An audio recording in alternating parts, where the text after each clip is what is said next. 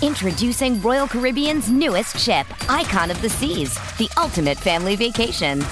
The ultimate six slides, eight neighborhoods, zero compromise vacation. The ultimate never done that, can't wait to do it vacation. The ultimate chillin' by a different pool every day of the week vacation. This is the icon of vacations. Icon of the Seas. Arriving in 2024. Book today. Come seek the Royal Caribbean. Ships Registry Bahamas. This episode is brought to you by Hyperice, the leader in advanced warm up and recovery technology. They have tons of innovative products, like Venom heated wearables to help soothe sore back muscles, Normatec compression boots to speed up recovery and increase circulation, and Hypervolt massage guns to improve mobility. Loved by athletes like Naomi Osaka and Erling Haaland. Try them yourself. Get 10% off your order with the code MOVE at hyperice.com.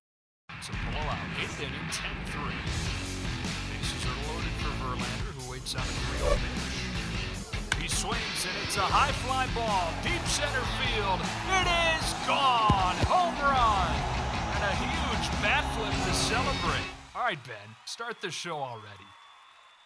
What's up, everybody? Welcome into another episode of Flippin' Bats. We are live here from the studio. I got my producer Conrad out here with me. We have a lot to talk about. What a day today has already been. Justin was just on the mound, got the win for the Astros. A lot has happened. So, we're going to do a little midweek update. And as with every last show of the week, I will select my team of the week right here behind me uh, some other fun segments as well. And of course, every final episode of the week, I like to be a little interactive, a little more fan heavy. So at the end of the show, we will be answering any and all fan questions. Well, maybe not all of them. We might not always get great ones, but most of the fan questions. So if you have any, send them in. We'll answer those later. But let's start with some midweek updates. Let's start right now with what just happened as we're recording here, uh, 2 o'clock, Los Angeles on Thursday. Justin and the Houston Astros just wrapped up. Justin gets another victory for the Astros. Seven innings, four hits, one run, eight strikeouts. Man, it's just, it's so good to see him back.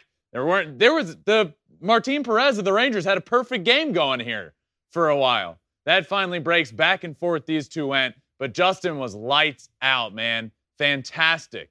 This tweet from Brian McTaggart Justin Verlander in four starts this season 26 innings, 14 hits, five runs, four walks, 28 strikeouts, and a 1.73 ERA. So I wanted to talk about that coming right out of the show because that game just wrapped up. I just was celebrating the final out being recorded a couple of minutes ago. Another win for Justin. Just dominant, man. It's so good to see. He got in a little bit of trouble there in that last inning, got up to 97 with his fastball. He's back. He's healthy. He's looking like an athlete. He had to cover first base today, stretched, almost did the splits. That was great. Dude's so back. Awesome to see. Um, and just a good outing for Justin today. Conrad, what we, what we got today? What we got in this episode?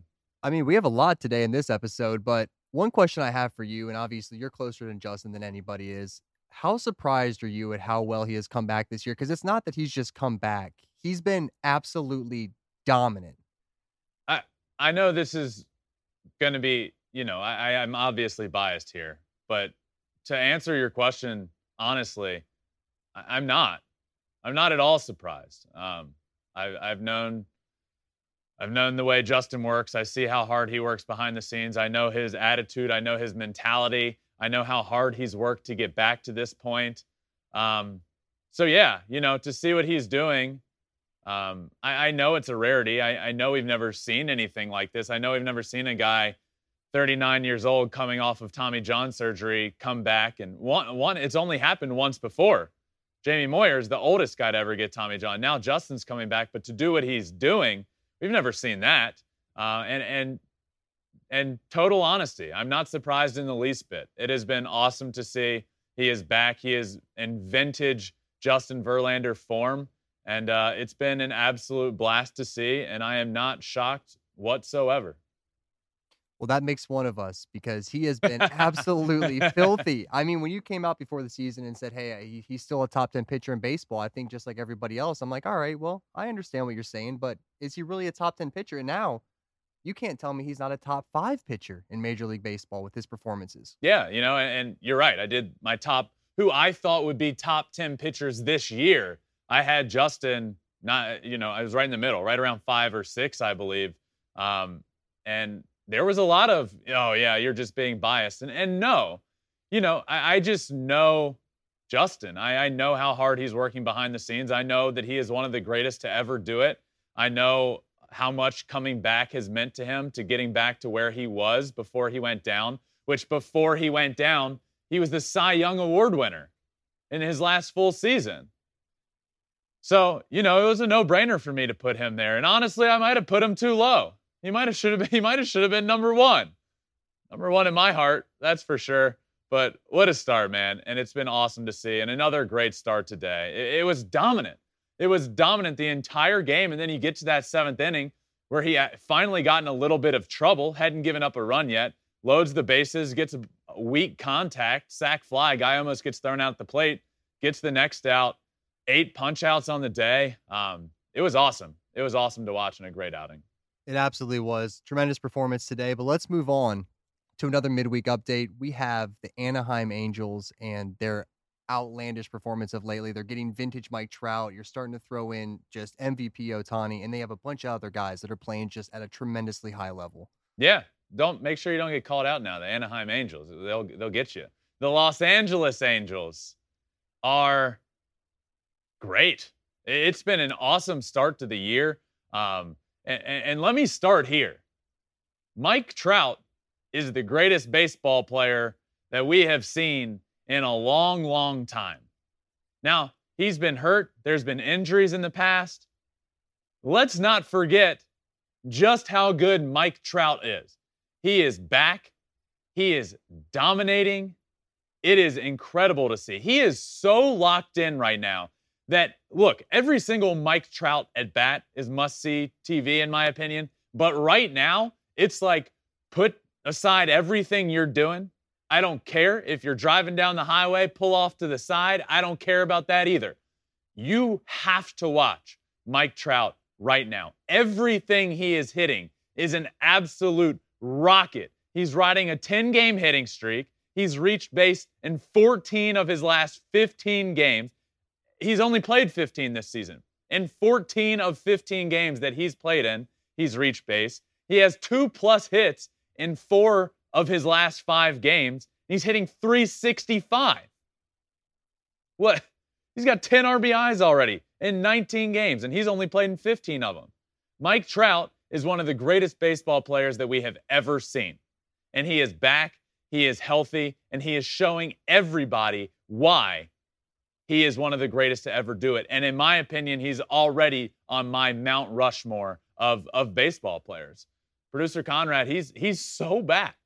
He really is. And, you know, we've been talking about this for a while. And obviously, there's all the injury concerns with Mike Trout in the, in the past. But what is the ceiling of this Angels team with a healthy Ohtani and a healthy Trout and all the rest of the position players that are playing just at a very high level right now for this team? Yeah, you know, the, the ceiling is obviously having Trout and pairing him with Ohtani is huge. But we, we need more than that the Angels need more than that. Obviously, I, I think the world of Shohei, and I think Mike Trout is one of the greatest of all time. Baseball is not like other sports. You can't have one MVP in your starting lineup and and automatically be a playoff team. The Angels might just have two. In fact, they do have MVP, two MVP guys that are in their lineup. That's not enough. There's nine guys that are in a lineup, and those two guys can't hit every single time up. That's just the nature of it. And then that's only one side of the ball. Then you have to go pitch better. So the the ceiling with having them too um, healthy is very high. It's important to both of them to have both of them doing well. Shohei is going to be great this year, and he can be even better because he has Trout in that lineup. But the ceiling with just the two of them without production around them you know, it, it's not high. We've we've seen it before. Obviously, last year Trout gets hurt, but we've seen the two of them healthy before, and it's just this Angels team needs to be better. But they are better. and they are better in every facet of the game. Let's look at the, let's stick with the lineup for now. Let's talk about the depth in this lineup. And I want to start with Taylor Ward, who is the hottest player on the planet right now. It's incredible. Taylor Ward is batting 395, four bombs already, nine RBIs in the first 11 games that he's played in. He's batting in the leadoff spot now. The game that we that they're just coming off of, so the game Wednesday night, he had a double, a triple, and a grand slam. And he scored four runs in that game. Let me explain just how rare that is. That has only been done twice in the modern era. The other one being Roger Maris in 1958. This tweet sums it up perfectly. Taylor Ward of the Angels is only the second player in the modern era to have a double, a triple, and a grand slam. That is incredible. Brandon Marsh is hitting great. He was a rookie last year, comes up, shows potential. This year, he's hitting over 300 so far. He's hitting great, and he's got a, a beard that's like Jesus. He's got a Jesus like beard. How can you not root for that guy? He's great. He's fast. He's adding depth to this lineup. I really like this Angels lineup. I tweeted this last night. The Angels rake. I mean, yes, you have Shohei, who's hitting better now, three hits last night. You have Trout, who's in fuego, one of the greatest to ever do it. He's better now than ever. I mean, what he's doing right now is is incredible. But then you have Taylor Ward, who's been unbelievable. You have Brandon Marsh. You have Jo Adell, who started off really slow, who is now picking it up. Grand slam the other day. He's playing well. Tyler Wade adds a different dynamic to this team, this lineup. He's, he's really fast, dropping down bunts. This Angels lineup will get you any way you look at it. They've been fantastic. Been really good to see what the Angels lineup is doing. Pitching wise, I mean, then it just really, this, this is where this Angels team is going to separate themselves. The Angels have not pitched well for a long time. You added Noah Syndergaard, who's 2 0 with a 2.1 ERA. Michael Lorenzen, 2.93 ERA. Patrick Sandoval, who's looked great through three starts. He's 1 0 with a zero. Back into the bullpen, Aaron Loup, Raisel Iglesias, Archie Bradley. Man, this Angels team is different. So you ask what's their potential? With Ohtani and Trout, certainly higher. What is their potential with all of these guys? Well, the sky is the limit. They have to stay healthy. They have to have those guys in the back end of the bullpen be special because the rest of that bullpen can be a little shaky. But when you have that lead, you got guys in there that can get the job done. The sky is the limit for this Angels team. And it isn't just because of Shohei and Mike Trout, it's because of the depth of this team. They are fantastic. They are a good team out in the AL West. And I'm excited to see what they can do this year, producer Conrad. They're looking great, man. They really are. But now we have a legitimate issue in the AL West. You have three contending teams the Mariners have lost a couple games in a row, but they're still playing at a high level. The Angels are now playing at a really high level, and your Astros. So who who are you taking as of right now? Who do you think has had the the best stretch of 15 to 17 games so far to start the season? I think given the last couple of days, you got to take you got to take the Angels. The Angels have impressed me. The two that have impressed me the most are the Angels and the Mariners. The Mariners have looked good this year. Yes, obviously they run into a good Rays team uh, and they've lost a couple of games. The Angels are are the, the ones to me that have impressed me the most. And not just I, I knew they were good offensively. I knew they were really good offensively. But pitching wise, the Angels have really, really impressed. So to me, in the AL West, the most impressive is the Angels. Next up, I want to get to our next midweek topic. And it isn't just the Mets. It's not just the Yankees. It is the state of New York as a whole and baseball in New York.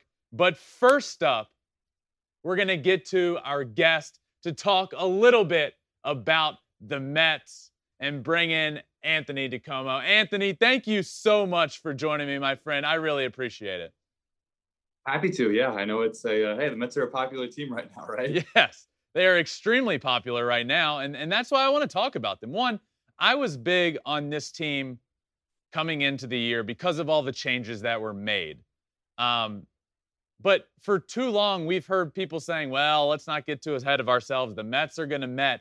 And I said, I'm tired of hearing that statement. I feel like this is a different team. Anthony, what is the vibe like amongst fans in New York right now, amongst Mets fans? Are they excited? Are they a little timid to be excited? Where do they stand with this current Mets team that is fantastic and one of the best in the NL? It's a really good question because I do think it's a little bit of both. There's definitely an excitement because people aren't blind, right? They see how good this team is already. They see the talent on the roster. They see that, you know, unless you really get hit by the injury bug, particularly in that rotation, this looks like it's probably pretty sustainable. This looks like it's a playoff team. And then once you get in the playoffs, this looks like the type of team that could potentially go places. So everyone sees that, everyone knows it, but you're also talking about a franchise whose fan base has had decades of disappointment. And certainly they've had good teams before. Uh, you know, in 2015, they made that run, but you go back further 06, 07, uh, even 08. These were teams that Mets fans thought similarly about. Really good players, talented rosters. Mm-hmm. It didn't happen. Uh, late 90s, 2000, they made it to the World Series, but it didn't really happen for them. And it hasn't happened since 1986. So I, I think there is definitely a feeling from some fans that okay, when's the other shoe going to drop? And that might not go away until you get to October and the other shoe hasn't dropped. But none of it should mitigate you know, what the Mets have done, uh, what this roster looks like, and how good they could be going forward. Well, you, you just mentioned it, and you said one thing that fans are often timid about is is the injury concern and injuries in the rotation. Let's let's start with that. One, using your words, one of the shoes already dropped right before the year started. The biggest news is and, and, the greatest pitcher in the game of baseball goes down. This rotation, Anthony, has been fantastic. So, given that news right before the season starts, that Jacob DeGrom's hurt and he's not going to pitch for a while, did you envision this rotation being where it is right now and being as good as they are? Because you got you have DeGrom goes down, who's the best pitcher on the planet, this rotation outside of Max Scherzer, other than him, has stepped up and been fantastic. Did you see that coming?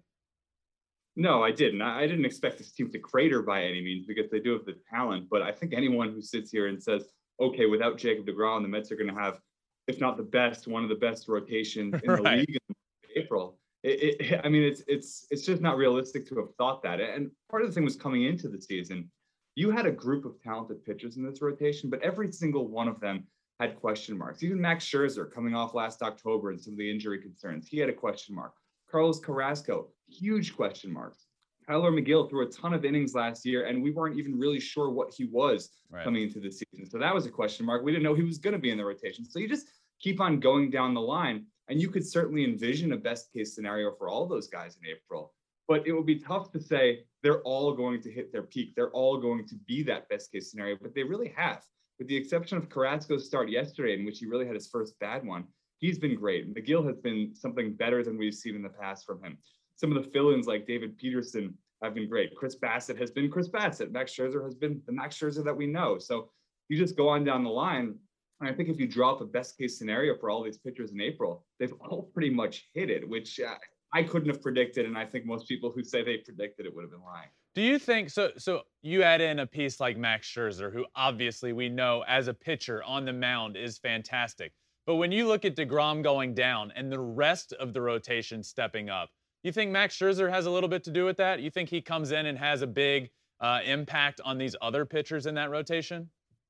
Absolutely, because all of a sudden, you know, Chris Bassitt, for instance, isn't being asked to be the number one like he was in Oakland. Um, you know, Carlos Carrasco is still not towards the top of the rotation. So you've got Max Scherzer, everyone looks to, everyone watches what he does, and he sets the tone, uh, both in the things that he says and does in the clubhouse, but also by how he performs on the mound. So just having a guy of that caliber, I think, is a calming influence on the team, on the rotation, on the roster. And I think when that DeGrom injury happened in spring training, if you're a player in that room, or even if you're a fan, you can look to Max Scherzer and say, like, okay, we're still going to be okay. It might not be great. It might not be what we want, but we're going to be okay because we're going to get a quality start once every five games. And that's exactly what Max Scherzer has done. And the other the other part of it is all of this is buying time for when Degrom eventually does come back and can be that force. And you don't you're not looking at the calendar being like, oh, we need Degrom next week. We need to rush him. We need to do this, right. that, the other. Because you can wait. You're, you've been fine without him. I think that's been a big part. This Mets team has had talent for the last couple of years, and they have needed Jacob DeGrom. It feels like this year you don't need to rush him back. You can give him that time. This team doesn't need him. Obviously, they're light years better than they already are with him because he's the best on the planet. But before we move on from the pitching, let me let me ask you about Jacob DeGrom. where is he what can we expect? Uh, when can we expect to see him back out on the field, and how is he feeling right now? Yeah, he's in a bit of limbo right now. Uh, mm-hmm. He's still not been cleared to throw a baseball, which is great news. But his shoulder is healing. He's been cleared to do some resistance band work. Uh, he's t- getting some manual therapy on the shoulder. All these, basically everything that leads up to throwing. And he could feel great in a week, and the Mets could clear him to throw. He, it might take a couple weeks. It might take another month. I, I'd be shocked if we see Jacob DeGrom before June. It could certainly be a midseason thing, maybe even a second half of the season thing. And I think that's the point, is kind of what we just talked about, is that's okay because this Mets team, again, as currently constituted, is good enough to make the playoffs. I know fans who don't like jinxes don't like to hear it, but they should make the playoffs without Jacob DeGrom or with whatever semblance of Jacob DeGrom they get. And then once you add him, you want him there, and then you got him for the stretch run. You've got him for the playoffs.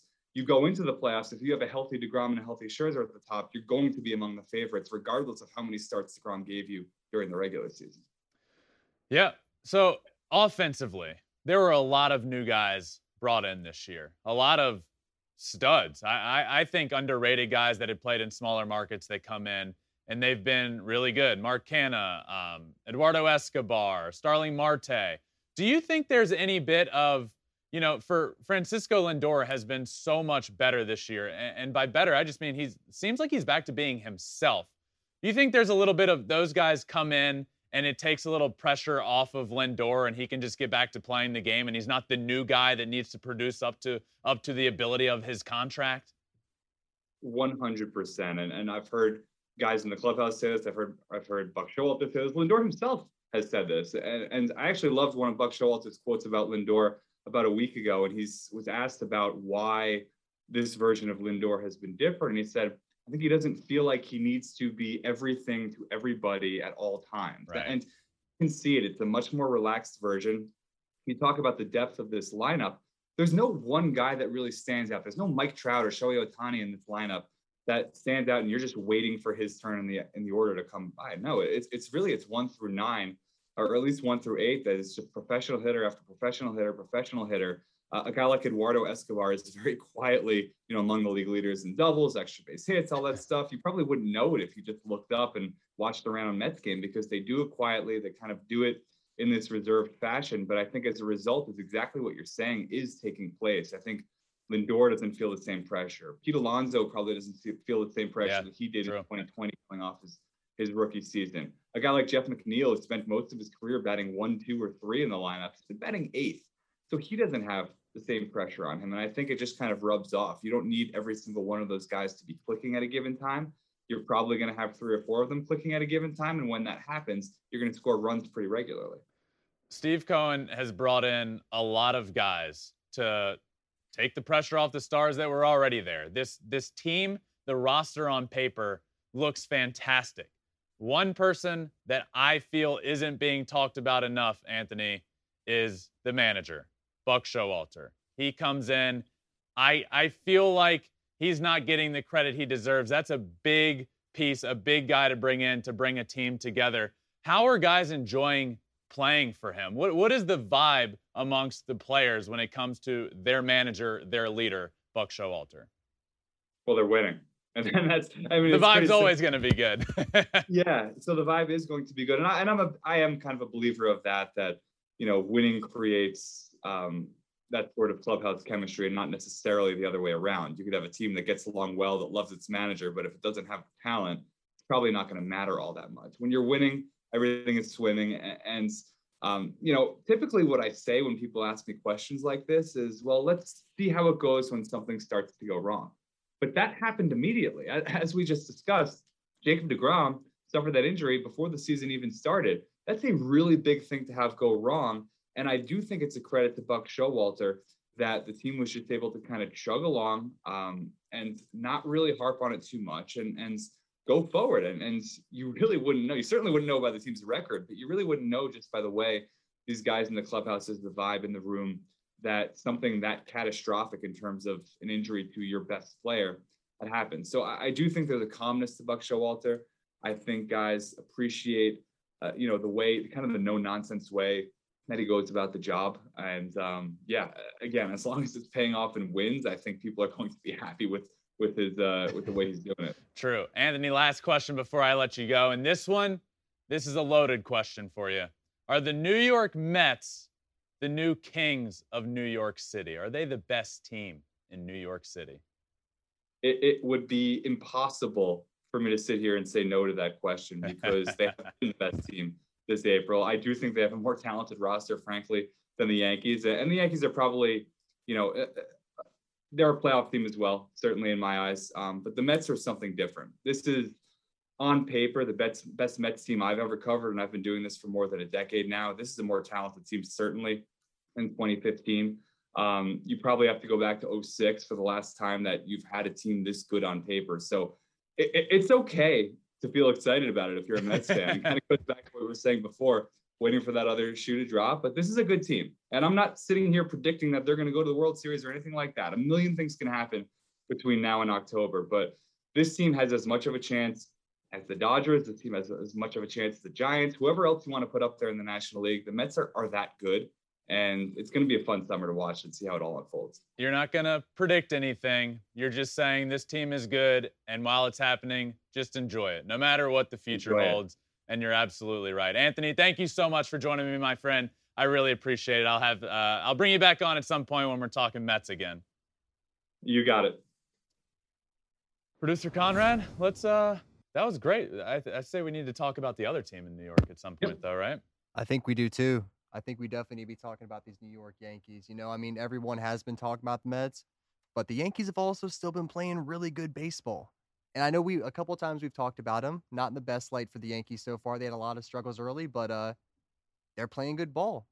Yeah, they they are. And and look, I, I will be their harshest critic when they're not playing well, and I will give credit where credit is due when they are playing well. And right now, they are playing good baseball that, you know, despite everything, we've heard so much about the beginning of the season and, oh my God, what's wrong with the Yankees?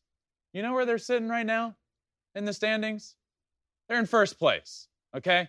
So let's give it a rest. This Yankees team will, will be really good. They will be fine. Look, offensively is where they were really struggling. They have really started to pick it up offensively. You have DJ LeMahieu batting 322. Aaron Judge has now reached base in nine of his last 10 games. The Yankees coming into today were averaging 7.2 runs per game during their five game hitting streak. Offensively, the Yankees are back. The Bronx Bombers are back. They're doing what we expected this lineup to do. I've been saying all year long this Yankees team needs to hit. That's what they have to do. That's what every Yankees team has to do. They're built around their lineup. They have all the stars in the world in their lineup.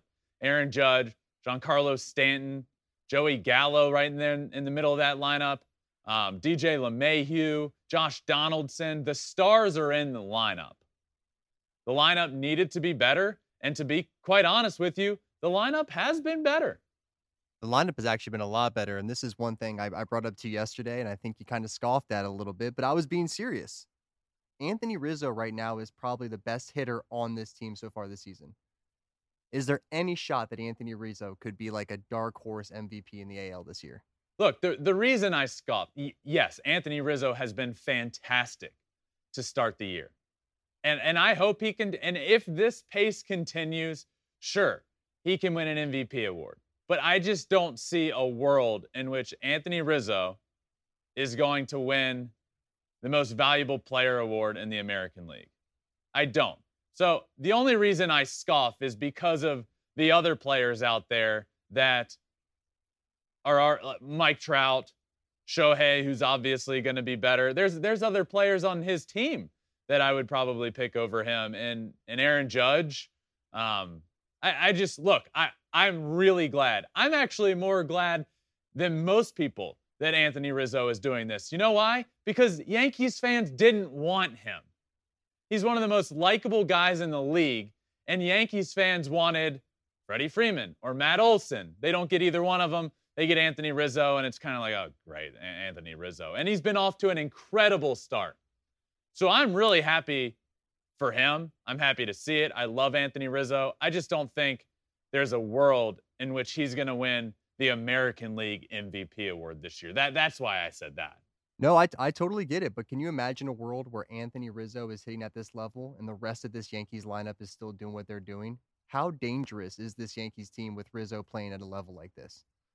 they're first place in the AL East dangerous, right where they're sitting. I mean, look, I was the Yankees will forever be the team that look, they didn't make that big splash in the offseason. So they're talked about like, oh God, what are we gonna see? Look, the, the Yankees have as much talent as you could ever want on your team. Aaron Judge is a superstar. Giancarlo Stanton's a former MVP. Gerrit Cole is one of the best pitchers on the planet. Aroldis Chapman's a fantastic closer you look all around this team and it's like, wait, when it comes to star power, this Yankees team has plenty of it. So they're good. They're just fine. They they need and and I said this last time I talked about them when they were struggling. What do the Yankees need? Well, they need their guys to be guys. That was my exact quote. You need your guys to be guys. And you know who's been doing great since that? Aaron Judge has been good. Anthony Rizzo has been good. Gerrit Cole is back looking good. Aroldis Chapman, you feel more confident with him coming out of the back end of the bullpen. The Yankees are good. The Yankees are doing just what they need to be doing right now. And I talk a lot about this offense, but that pitching staff needs so much credit. You know, you have Gerrit Cole, who was struggling to start the year, and this rotation was still one of the best in baseball without your guy being great. Jordan Montgomery is a 2.7 ERA through four starts. Jameson on a three. Nestor Cortes, nasty Nestor, three starts and a 1.15 ERA. Luis Severino started off struggling a little bit. He's turned a corner. He's got a 3.32 ERA through four starts. And now you have Gerrit Cole, who is coming off of a dominant start. This rotation isn't getting the credit that they deserve. This team is built around their offense. It's built uh, around outslugging everybody, hitting more home runs than everybody, which they're starting to do now. But what you weren't expecting is for their rotation behind Gerrit Cole to be one of the best in baseball. And it absolutely has been. And then you get to that back end of the bullpen and Aroldis Chapman, who, look, I, I don't know if everybody's feeling super comfortable when he comes in, but you're starting to feel a little better. He's throwing more strikes. He's looked great. Hasn't allowed an earned run all season. Four saves, 11 strikeouts in seven innings, seven and a third. What more do you want out of a closer? A 0.00 ERA. I guess when you say what more could you want, I guess cut down on the walks, um, stop throwing a lot of balls to the backstop. But he's been great. It appears he's figuring it out. This Yankees team has been complete. We talk about the Blue Jays a lot. I love this Blue Jays team. The Yankees are leading the AL East. They've been fantastic. And uh, when it comes to New York City, producer Conrad, I'm not going to sit here and, and pick one or the other right now. New York City is riding on a high. Both of those teams are fantastic right now. They really are. New York, just the state of New York, playing tremendous baseball on both sides right now. But let's move over to our last midweek update. And, you know, there's just no way we can wait to Sunday to talk about this guy again. Shohei Ohtani. This is like basically like the sub version of this week in Shohei Ohtani, but it's just a little midweek update on him. Talk about his performance last night. You you know why on this show we started this week in Shohei Ohtani news? It's because every week he is doing something notable. Every week. And now it's to the point where thankfully we have more shows of, during the week and we have more opportunities to talk about him because we need to. Look, when I'm preparing for shows, when I'm getting ready, it's like, look, we have to keep a space open just in case Shohei does something incredible. And his last start on the mound, which came Wednesday night, he was incredible. Now, what I'm going to say Well, you know, it, it might surprise you. People might disagree.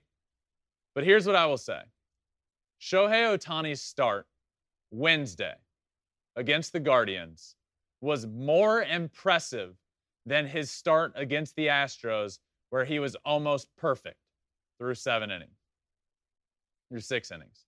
Almost perfect. Struck out 12. Last night against the Guardians, he was more impressive.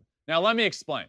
He comes out, the game starts, he does not have his best stuff by any means. He couldn't locate his fastball. His slider wasn't near as good as it was in Houston. Guys get on base. Jose Ramirez, who's fantastic, hits a home run early in the game. 2 nothing ball game before you can blink. And then you start thinking, okay, look, we've we've seen this before with Shohei. Is this going to be a start where he struggles? We saw it in in Texas against the Rangers. He gives up the grand slam. It ends up being a short outing. It wasn't. He goes back out that next inning, still doesn't have his good stuff, just grinding, grinding through innings, making pitches when he absolutely had to. But he keeps going. And as he's going, you can just see the wheels turning. You could see him working through things. You could see him saying, This outing has not been acceptable. I need to figure it out. And man, did he figure it out. Those last few innings were lights out.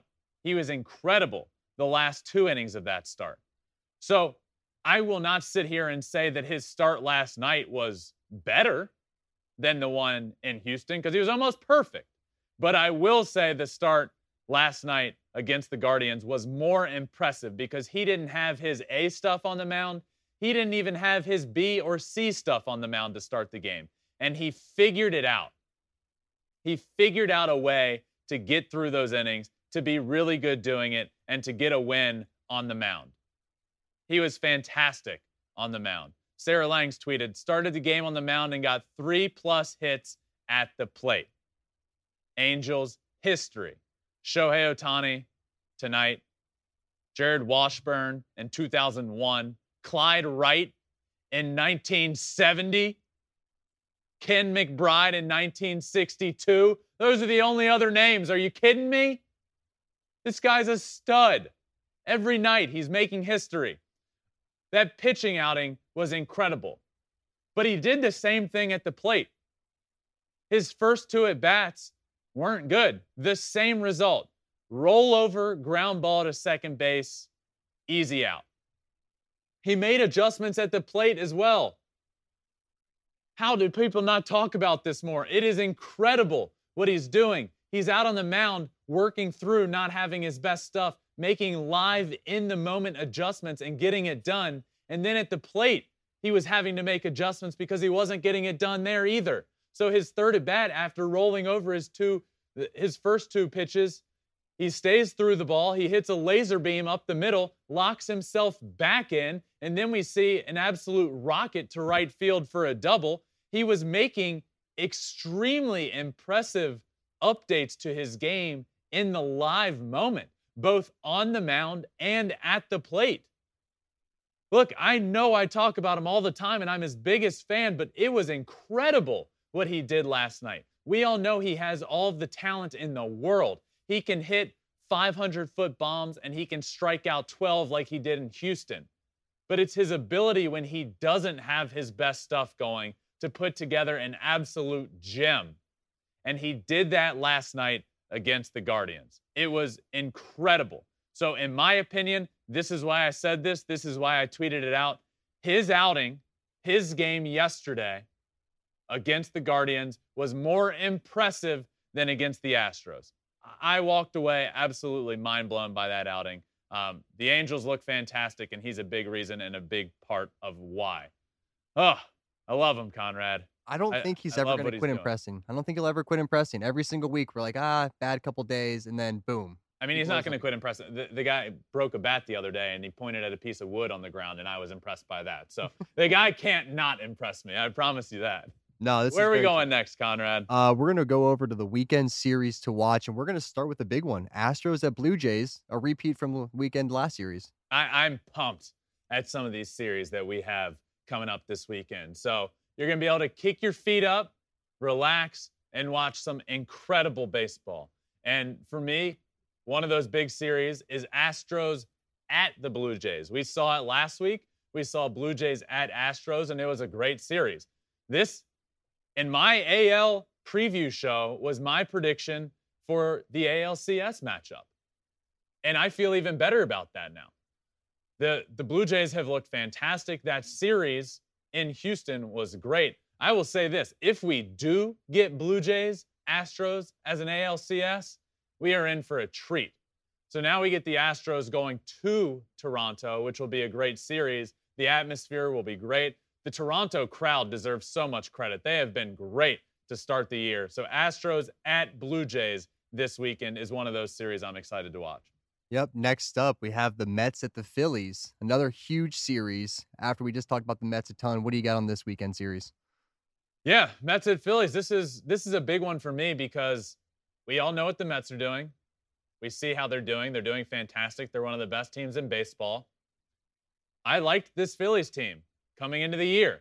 I like them a lot.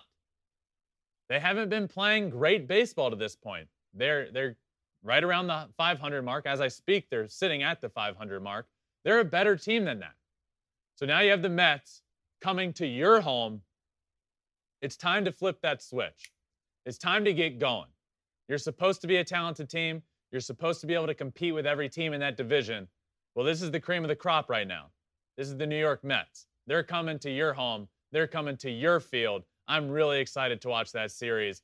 Look, I, I, like watching baseball in Philadelphia anyway. That field is small. There will be big offense. It will be a blast of a series to watch. One of those games is going to be the FS1 uh, on FS1, so I'll be watching that for sure on FS1. But big series. We always got to make sure to watch the FS1 shows around Could I have here. said FS1 any more than I did right there? I made sure to get that in. What there. channel is it on? One more time. for? FS1. Mets Perfect. at Phillies. Watch it on FS1. All right. Next series, we have the Angels at the White Sox. Angels at the White Sox. You're gonna love to hear this. Guess where this game's on? Please tell me FS1. FS1, baby. But seriously, Angels at White Sox. This Angels team appears to be the real deal. They really do. Now you're going to Chicago to play the White Sox, who have been a fantastic team. They're not so far this year, but we know they're talented. We know they're a good team. So, what does this series have in store? You have the Angels, who are showing to be a good team. We have the White Sox, who we know they are a good team, but not playing up to their potential. This is a big test for them both. It's a big test for both of these sides. Some great, great series heading into this weekend that I am pumped to watch. Great. Like I said, you can never beat it when there's a ton of great baseball on, especially this early in the year. So many good matchups. Let's move on to a new segment. We got to get something cool. when We get a new segment in here, like some orange or something. Yeah. A uh, Panic or patience? A little panic or patience. like Absolutely. do for for this fun Thursday episode, whether it be something we've been doing some buy or sells. We don't want it to be buy or sell every week. So this week, we want it to be panic or patience. So I don't really know what you got coming at me, whether it's players or teams, but you know, you get the gist of it. Panic or patience. I'll tell you whether to panic or be patient. All right. The first one we have up is Shohei Ohtani's hitting. I know he had three hits last night, but still hitting eh, around what, 220, 230 this year? Yeah, in the low 200s. Um, this one is easy for me. And I know you all know the answer patience. Be patient. He is fantastic. He will be great. He is the reigning MVP. We already saw it. We saw it last night against the Guardians when he pitched. He got three hits. He's able to make adjustments. He's able to adjust mid game, which separates him from a lot of people. It's not easy to do. It really isn't. This was a big part of me in my minor league career. When I started off a game getting a hit, there was a good chance I would get two or three hits. When I started off that game 0 for 2, it, I feel like it was close to 100% I was going 0 for 4. It's tough to make those mid game adjustments. He's able to do it. He's able to make adjustments better than anybody. He's really good. He will continue to be having that protection of Mike Trout. Look, we're already seeing it. He's turning a corner. The power will come. The swing is there. It'll be there.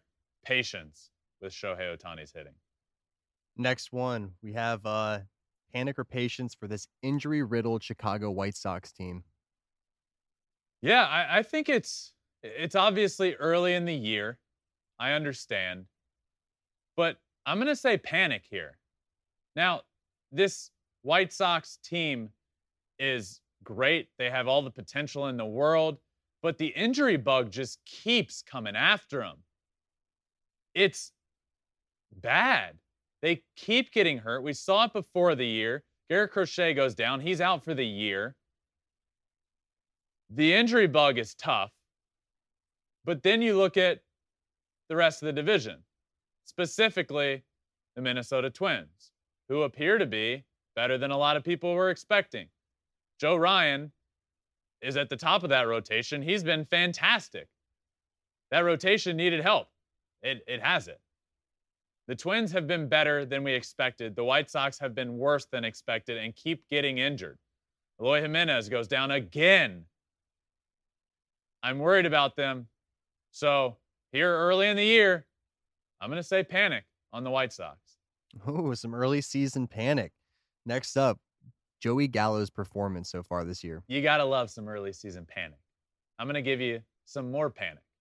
When it comes to Joey Gallo, panic.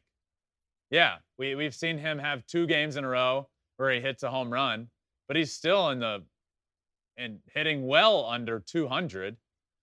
You you need him.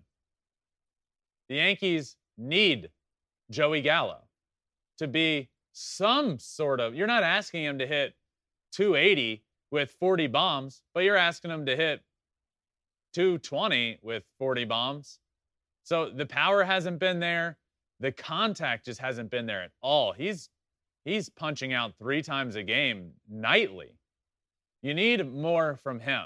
So, yes, we've seen flashes but that game the other night where he hits a home run, he goes one for four with a homer and three strikeouts, which you would take every single night with Joey Gallo, but he's not hitting a homer every single night. But you're getting the strikeouts consistently. I'm worried about Joey Gallo.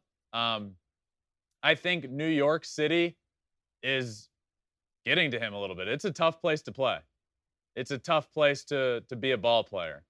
And I am worried about him moving forward. So when it comes to Joey Gallo's performance, I'm going to panic. Whole lot of panic going on. Let's yeah. see how you feel about this one then. Mookie Betts so far this season. All right. I, I have an interesting take on this. Now, hear me out. When it comes to Mookie Betts so far this season and for his season to come, I am panicking. Now, let me explain feel like I need to explain myself here. Mookie Betts is fantastic. He is one of the best players in baseball. I am panicking because this slow start has me worried. I know he will get better. I know he will be much better than his start to the season. I am worried that Mookie Betts will not ever be the Mookie Betts that the Dodgers were expecting that worries me. I, am worried that he won't get back to that form that we saw late in his Red Sox career. I, I promise you, Mookie Betts will be a good baseball player this year. He will be really good. And I know he will get better than he is right now. The reason I say panic is not because I don't think he'll have a good year.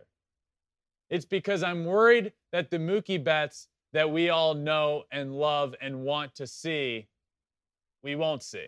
And I hope I'm wrong. I hope we see it. I hope we get that Mookie Betts from the Boston Red Sox. I hope we get to see him because he's one of the most exciting players in the game. He has all the ability in the world. And he's paid like he has all the ability in the world.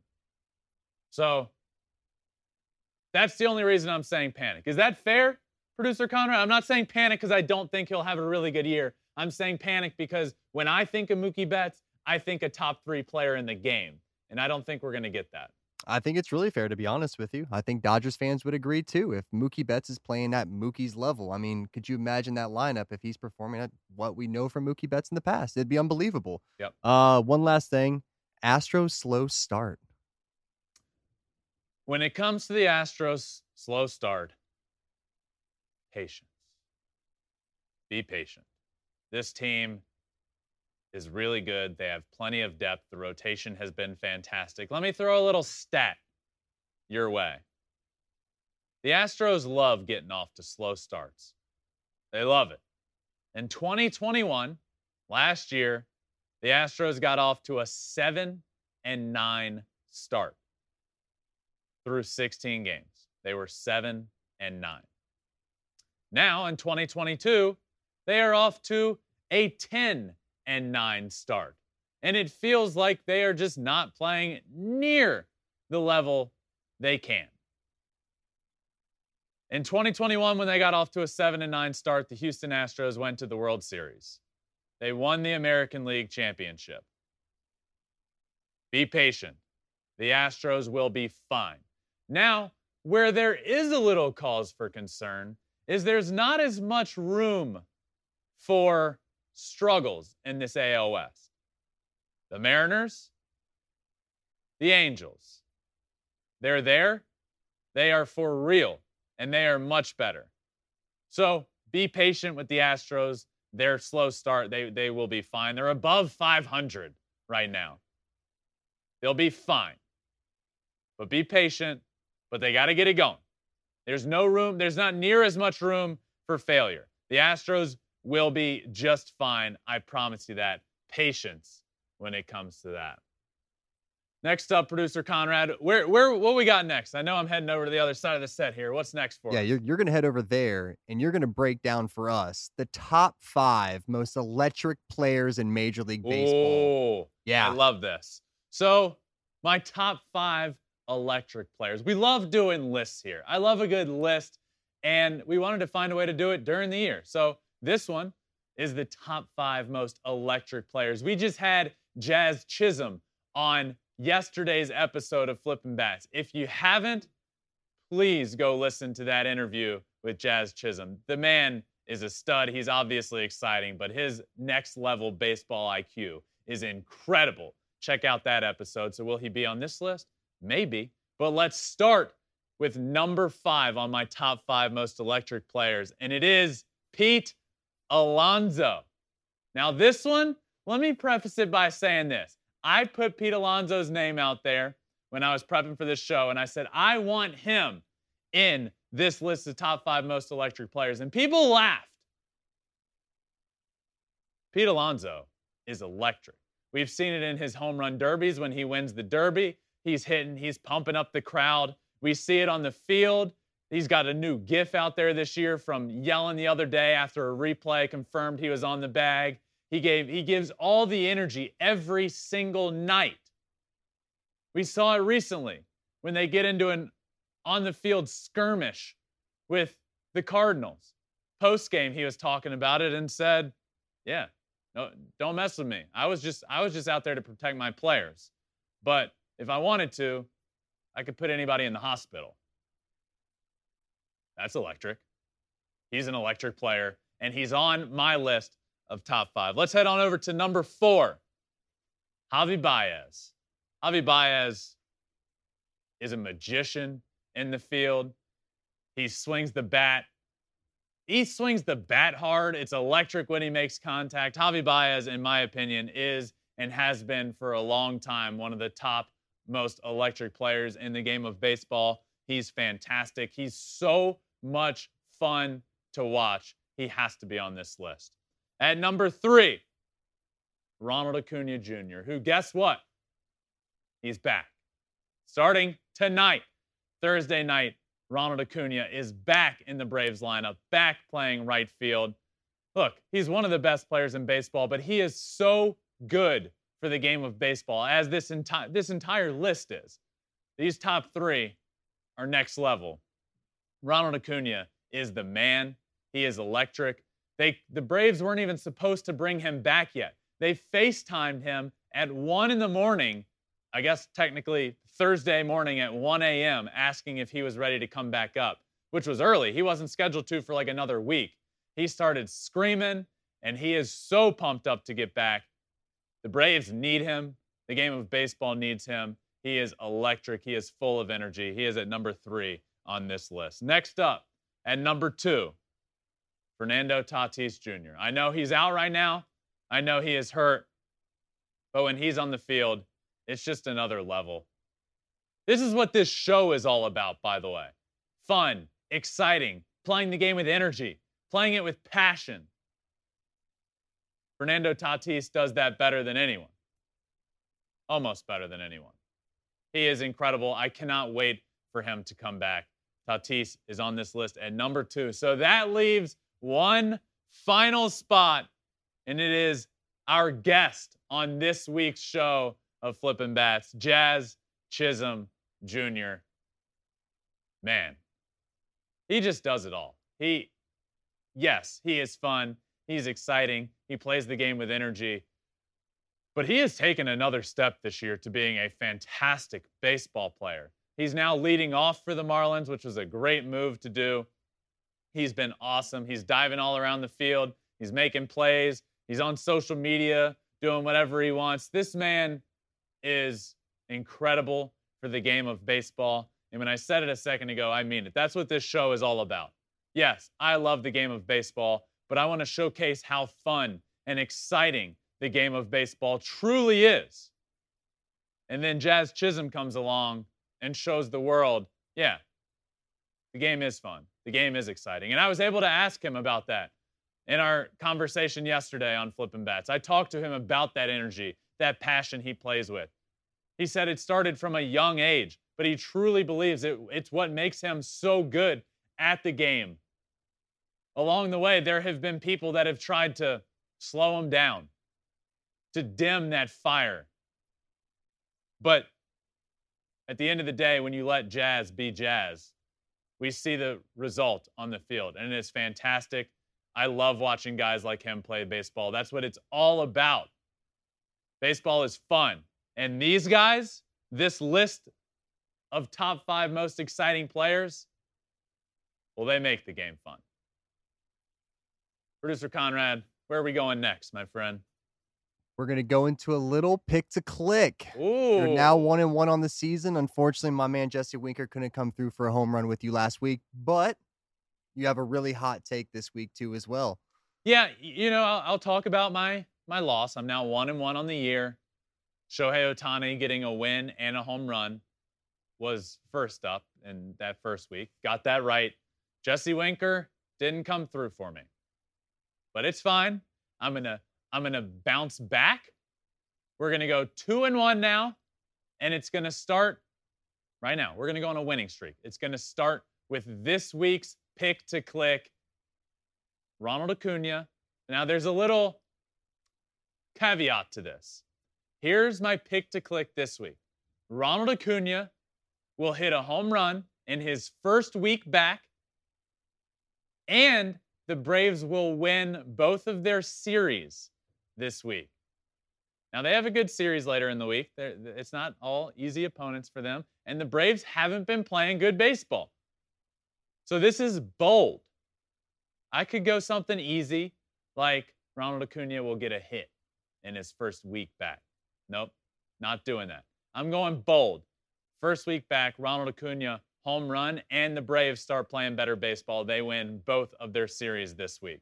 That is my pick to click for this week. Check back in on next Thursday's live episode and see if I won that or not. Yeah, we'll see if you can finish two and one after three weeks. But let's move on to another segment I think has been one of our favorites. It's your team of the week, the top of the top, the cream of the crop. Who you have this week, Ben? The top of the top, the, the cream, cream, of the, of the crop. crop. Listen to you. All right team of the week this week, where every week this is based off of the previous week that was. Every week I will go through and pick the best player at every position, in my opinion, and that, that will culminate into my team of the week. And we will come out with a sick graphic every week and make it look all nice. So let's start with my team of the week. We will start at catcher. Ryan Jeffers of the Minnesota Twins, a couple of bombs he's been really good for them of late. Fantastic week. Catcher was a tough position this week. Not a lot of guys stepping up and being like jumping off the charts as being great. Ryan Jeffers, though, he put together a really good week. He is my catcher on the team of the week. Let's head on over to first base. Ty France. what is there to say about Ty France other than he has a country named after him? That's how good he is. That's how good he has been. Unbelievable week. Four bombs in the week, batted 357, tons of RBIs.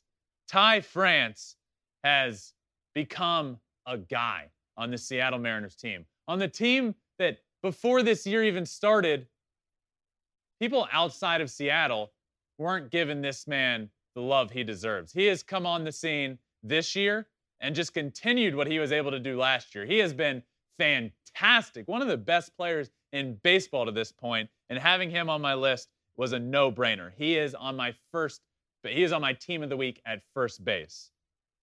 Heading on over to second base, DJ LeMahieu. We all know the names in this Yankees lineup Judge, Gallo, Stanton. He's vital for the Yankees team.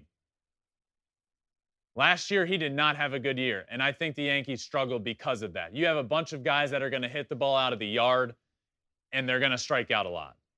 He's not one of those guys. You need him to be that 300 average guy. You need him to not strike out. You need him to get on base. He was really good last week. Fantastic, in fact. And that's why he is my second baseman on the team of the week. Let's head on over to third base. My third baseman on the team of the week, Joey Wendle. Just a scrappy, no batting gloves, left handed hitter. Good week. Three homers, 481. Joey Wendle was good. He had a fantastic week. He looks good so far this year. This Marlins team looks better. Joey Wendle has looked really, really good so far. He's my third baseman. Heading on over to shortstop, Willy Adames. What a stud. Former teammate of mine, Willy Adames, struggled to start the year. But when he gets hot, he is hot. And he is hot right now. Two bombs on the week. I think something like 11 RBIs. Willy Adames is rolling. He is on. He is my shortstop. Now we head to the outfield where this gets tricky. There are so many good outfielders. Let's start and this is in no particular order. It's not like I'm picking a left fielder and then a center fielder and right fielder. Three outfielders. We're going to start with Taylor Ward, who we talked about off the top of the show. He has been incredible. He is the first player since Roger Maris to score four runs in a game and double and a triple and a grand slam. Second player in the modern era to do it. He's been awesome over the course of the last week. I mean, he moves into that leadoff spot and he's been one of the best hitters in baseball. Taylor Ward, first outfielder on my list. Next up, Mike Trout. We got two Angels. They're playing great baseball. We got two Angels. Mike Trout is on this list. Like I said earlier, he is must watch TV right now. Every single at bat. He is just hitting absolute rockets. He hit a ball last night that I thought was going to go through the wall well over 100 miles an hour, hits off the top of the wall. I mean, it's it's fun to watch him play right now. He's one of the greatest to ever do it, and when he's on the top of his game, well, then you know you need to watch him. Three home runs, batting 500 in the last week. Mike Trout's on this list. And next up, my final outfielder, Byron Buxton. A walk-off bomb, one of the furthest home runs of the year giving us all the energy doing it. Three home runs, 333. Couple, I mean, he comes back from that injury, uh, immediately announces himself back on the scene. He's playing a good outfield. He's fast. He's hitting for power. I love what Byron Buxton is doing. He is an MVP candidate when healthy. I pray to the baseball gods that Byron Buxton can stay healthy throughout the course of a season. So he rounds out my outfielders. Now let's move on. Where are we going next, Conrad? Pitcher or DH? DH next. All right. Our DH on the team of the week, Charlie Blackmon. Plays a lot of outfield, has DH'd a couple times over the course of the week, though. I believe three bombs, playing great, playing way better defense than I remember to him remember him doing as well. But he, he's looked good. 364 on the week, three bombs. Charlie Blackmon is my DH on the team of the week. Next up, we'll go to the starting pitcher on the mound, Joe Ryan. Now, this is tough. This was a tough one. And let me preface Logan Gilbert was almost on here, but these stats are based off the last seven days. Logan Gilbert's not his, the, the start before last was eight days ago. He just aged out of this. Joe Ryan, however, did not. Two starts within the week, 2 0, zero earned runs, 14 Ks, a whip under 0.5. That is wild. Joe Ryan has been fantastic at the top of the rotation for the Twins. He was their opening day starter. People were saying, "Why is he the opening day starter? Who like who is this guy?" He's going to show you who he is. He has been fantastic. He is my starting pitcher on the team of the week. And finally, rounding out this week's team of the week at closer, Josh Hader.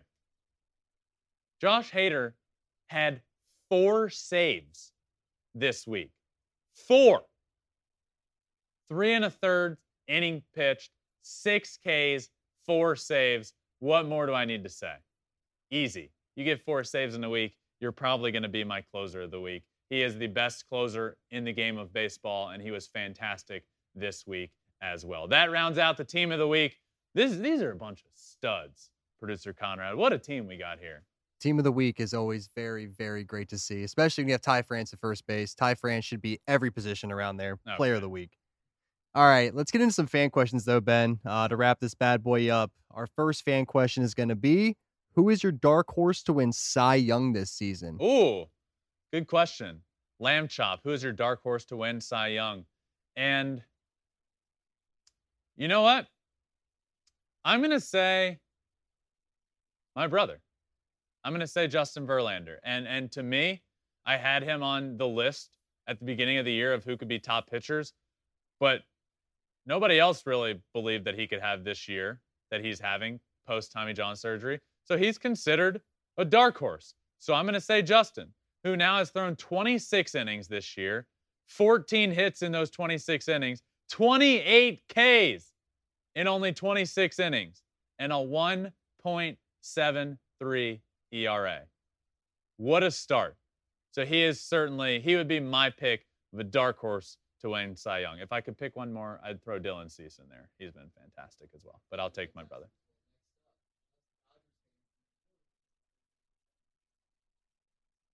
Sorry about that. I, I should be used to all the Zoom meetings I'm on. and The fact that I forget to hit unmute for a live show, unbelievable. Yep, unbelievable. Should us Dodgers fans be worried with the way they're playing against teams under 500 currently? So look, the Dodgers are really good, but and and their record has been good, but they haven't really played a ton of good teams this year.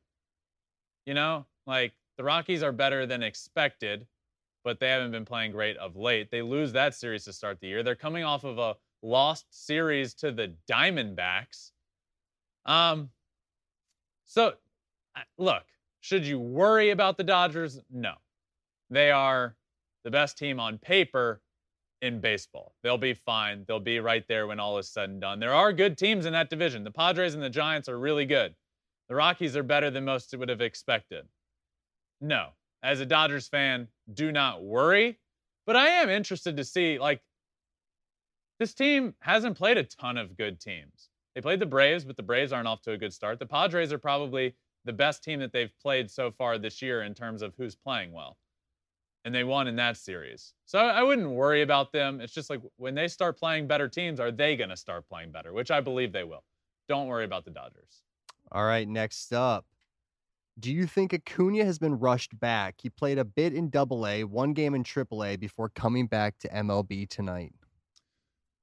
First, I, am just I'm so pumped Ronald is back. It is so good for the game of baseball. Look, I had been hearing all off season that Ronald was like a freak in terms of his recovery, and he was well ahead of schedule. And then we start seeing video in spring training of him hitting balls off the scoreboard. And eh, in my head, I was thinking, is Ronald going to be back earlier than like the timeline says?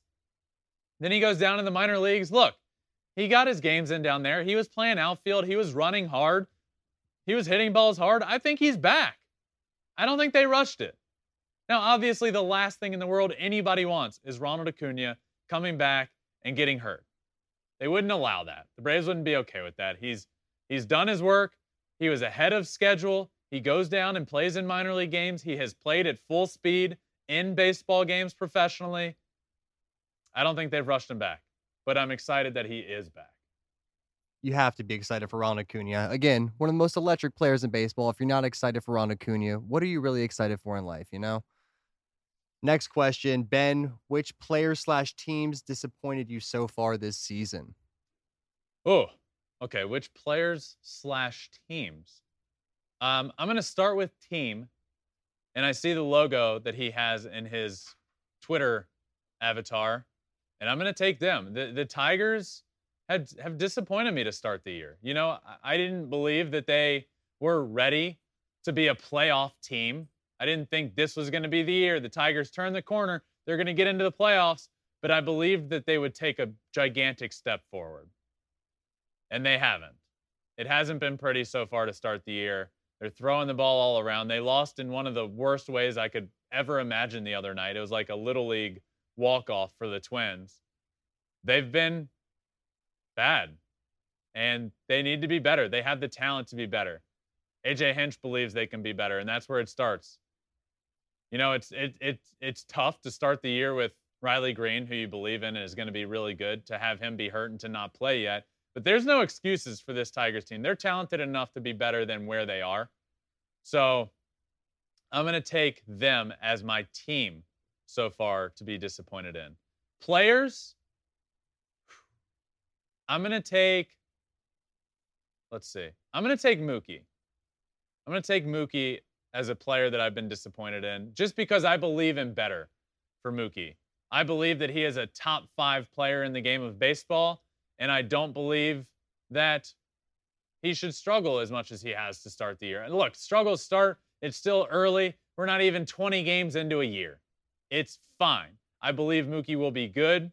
I'm just disappointed in the start that he has gotten off to. I truly believe in Mookie. I believe he is one of the faces of this game. I believe he needs to be better. So I'm just a little disappointed in the start so far this season, which was the question. I think he'll be better, but I'm disappointed in the start. Well, this was our last fan question, but we're not going to end on a negative ho- note here. Uh, who are some teams and a player that has surprised you this season? So the the reverse. Who are teams that have been a surprise? Um, let's see. I want to go with First, I want to talk about the Mets, which I did off the beginning of the show.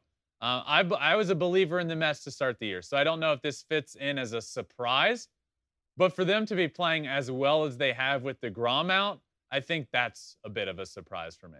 So the Mets are certainly a, a team that has surprised me. The Giants being as good as they are again, they're just really good, and they continue to be underrated. I love what the Giants are doing. I love what their starting rotation is doing, led by Logan Webb, who is an elite pitcher in the game of baseball. He has been fantastic for them as well. So, Mets, Giants are my pick for, for teams that have been a, a surprise. Not a surprise, a, a positive. A positive to start the year. That does it for fan questions, which, look, these Thursday episodes are fun. They're a blast. And I want to have an episode every week where you guys can watch. You can be a part of it. You can be you can watch the taping happen live and you can be a part of it by asking questions and getting them featured on the show. So thank you for getting those questions in as you have been every single week. Keep getting those in. That is it.